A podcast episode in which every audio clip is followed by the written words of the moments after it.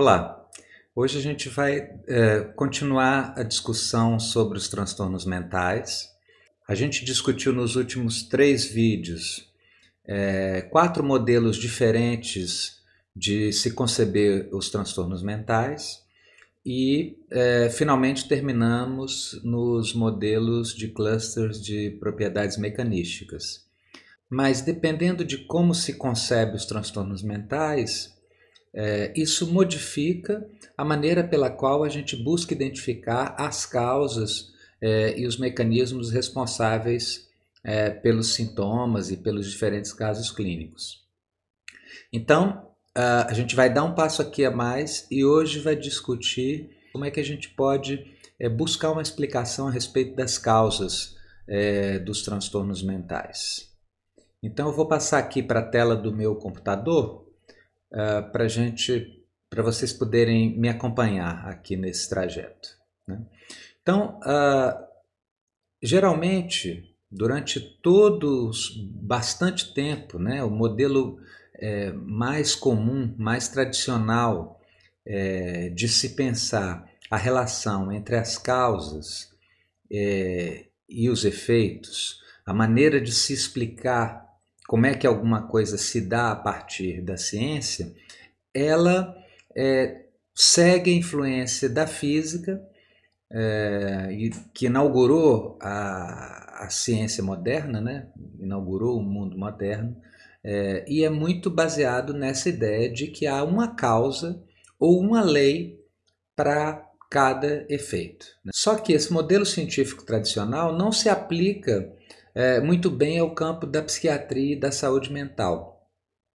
E a gente é, viu por quê, né? Se os transtornos mentais eles não são bem explicados a partir de suas essências, se o modelo essencialista não é, é adequado, não se encaixa bem para se compreender os transtornos mentais, esse modelo essencialista, ele decorre, ele é correlato de um certo modo científico de explicar é, as coisas que parte da ideia de que há uma causa e, e uma determinada lei para explicar por que, que os fenômenos acontecem. Isso parte, por exemplo, de Newton, que explica o movimento dos corpos, que explica a lei da gravidade, por exemplo. Né? Existe uma lei é, que pode ser escrita em fórmulas matemáticas e que explica é, por que, que a maçã cai da árvore. Né?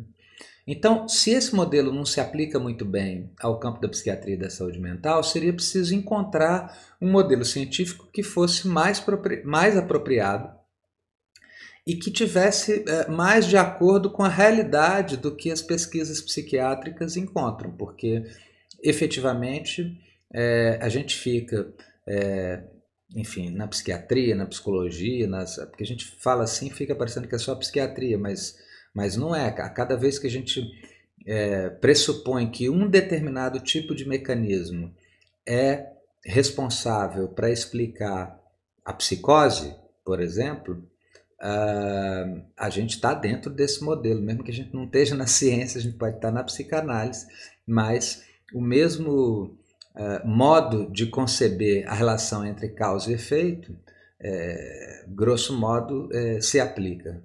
Então, se esse modelo é, de uma causalidade única ou de uma lei que determina uh, um determinado efeito, ele não é apropriado para o campo da psiquiatria para explicar os transtornos mentais, porque a gente já sabe hoje em dia que os transtornos mentais eles têm múltiplas causas que atuam em múltiplos níveis, é, como pensar um modelo explicativo que seja mais adequado a esse campo? Então é isso que a gente vai tentar é, discutir aqui agora.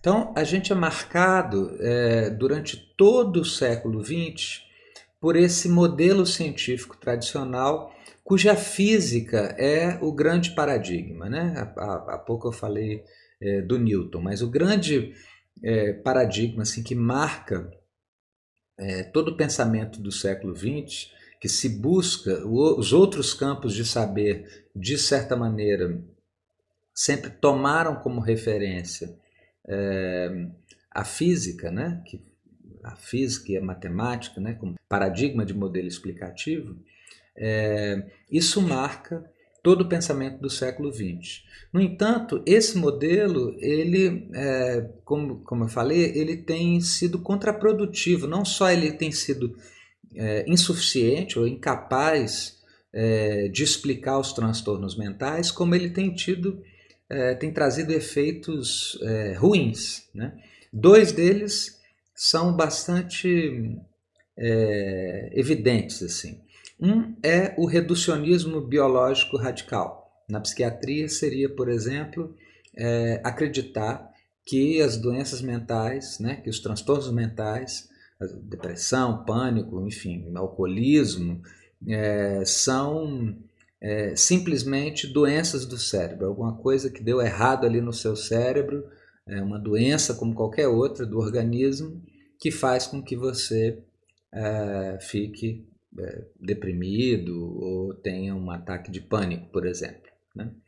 Então, essa perspectiva, que está muito marcante na psiquiatria, sobretudo a partir da década de 80, essa perspectiva do reducionismo biológico radical, né? ou seja, reducionismo porque entende que o modelo explicativo deve reduzir ao, é, nível mais básico, né? e que no caso é, numa perspectiva materialista, seria o cérebro, e, e, que só ali se é capaz de explicar, é justamente a partir dali que se vai encontrar a causa e a lei subjacente àquele fenômeno que se busca explicar. Uma outra abordagem é, que também é contraprodutiva no campo da psiquiatria é o que se chama no campo da, da, filosofia da ciência e da biologia de emergentismo, né? Do emergentismo, eh, no caso aqui seria o emergentismo psicológico ou social radical. O que, que, que, é essa ideia assim de, de, de emergentismo, né? Ou de propriedades emergentes? É a ideia de que quando se passa de um nível inferior para um nível superior, novas propriedades surgem. Por exemplo, quando um indivíduo é um indivíduo, um indivíduo numa família, novas propriedades aparecem ali. Uh, um indivíduo numa sociedade, uh, esse outro nível implica em novas propriedades que não estão presentes na, no nível inferior. Então, é, essa perspectiva tenderia a dizer, por exemplo, que é, para se aproximar da, da, questão dos transtornos mentais, que uh, o humano, é, quando é atravessado pela cultura ou pela linguagem, se desnaturaliza completamente, ou seja, como se a nossa subjetividade, a nossa mente, os nossos pensamentos, sentimentos, emoções, tudo que a gente pensa, é, por exemplo, é, não devessem nada ou fosse se descolasse inteiramente do plano da natureza. Né?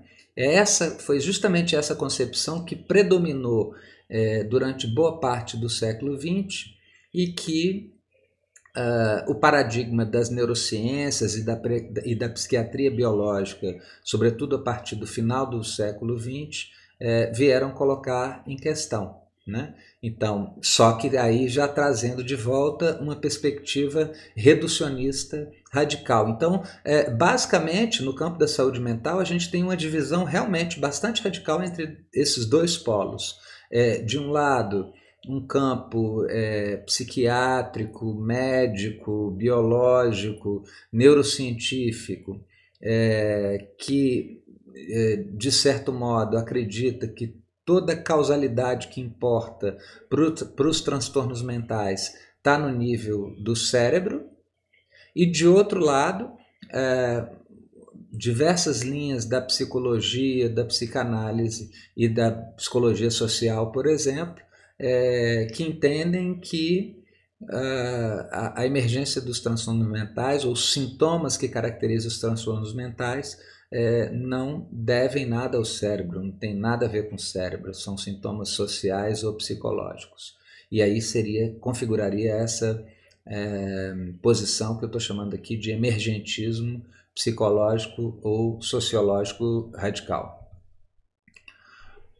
Uh, mas como então sair desse dilema. Né? Como passar de um modelo baseado em leis de causalidade única para um modelo que tenta explicar os diferentes mecanismos. Um exemplo que a gente poderia dar aqui, uma analogia para caracterizar essas é, diferentes posições, seria se a gente tivesse pensar um sistema de aquecimento em uma casa. Uh, um pesquisador com uma perspectiva mais é, reducionista tenderia a buscar entender todo o sistema de aquecimento daquela casa a partir investigando e examinando é, as propriedades e o que acontece é, ou no, no, termostato ou no aparelho aquecedor da casa. Né? Já um emergentista tenderia a analisar as flutuações de temperatura e as relações dessa temperatura interna da casa com o, o mundo externo, com o, o ritmo do Sol, por exemplo. E na terceira hipótese, a gente teria é, como explicar a questão do aquecimento da casa a partir de um modelo mecanístico, que entende é, que a temperatura da casa só pode ser explicada se a gente for capaz de levar em conta e de tentar é, identificar é, o modo pelo qual cada parte é, da casa é, contribui para aquela temperatura. Então, você teria sim o termostato e o aquecedor, você teria as paredes da casa, você teria o clima externo, mas você teria também é, a estação do ano, você teria que levar em consideração o, o número de pessoas que está presente naquela casa, se aquelas pessoas andam pela casa, se aquelas pessoas entram e saem muito daquela casa, o sistema de vedação daquela casa, enfim, é um sistema complexo de vários níveis em que cada um contribui para aquele resultado e o próprio resultado e a própria interação entre essas partes é, provoca cada uma efeito é, nas outras. E como seria então esse modelo mecanístico se ele fosse aplicado à psiquiatria? É, se a gente pensasse isso, a gente teria que é, ser capaz de explicar os impactos causais que diferentes níveis é, possuem sobre os processos mentais cerebrais, como humor, percepção, formação é, de crenças e desejos. Né? E também é, como é que eles se tornam disfuncionais ou geram é, sofrimento clínico. Por exemplo, como é que a gente sabe que para nossa regulação do humor, é, ela é dependente de determinados hormônios, ela é dependente de neurotransmissores, ela é dependente se a gente está feliz ou triste, por exemplo, na vida amorosa, ela é dependente de fatores sociais, ela é dependente de fatores econômicos, então, tem uma série de fatores em diferentes níveis, desde um nível molecular até o nível social, é, que interagem nesse, é, nesses processos mentais cerebrais e produzem efeitos, e alguns deles se tornam é, patológicos. Então, como considerar é, todas essas dimensões, todos esses níveis que efetivamente é, têm causalidade, exercem um, um, efeito de causalidade é, no sistema mental cerebral e como é que isso é, se tornaria é, patologia. Então, essa perspectiva é uma perspectiva que está numa posição de meio termo ali entre o reducionismo radical, biológico e o emergentismo radical. Né? É, ao mesmo tempo, é uma perspectiva que não abre mão, que não, não se esquiva de pesquisar né? É, numa certa decomposição de elementos causais, até no nível mais básico da genética, por exemplo, ou dos receptores de neurotransmissores cerebrais, mas ao mesmo tempo entende que esses mecanismos causais só existem é, dentro de um todo né? que não é nem só um todo que seja maior do que as partes, né? mas é um todo que influencia as próprias partes. Né? Nesse sentido, é um todo assim que é causa de suas causas. Eu hoje vou parar por aqui para a gente não ficar com um vídeo muito longo e é, na semana que vem eu vou dar um exemplo de como é que isso que eu estou falando, como é que esse modelo poderia ser aplicada a uma situação específica como o alcoolismo. Até lá!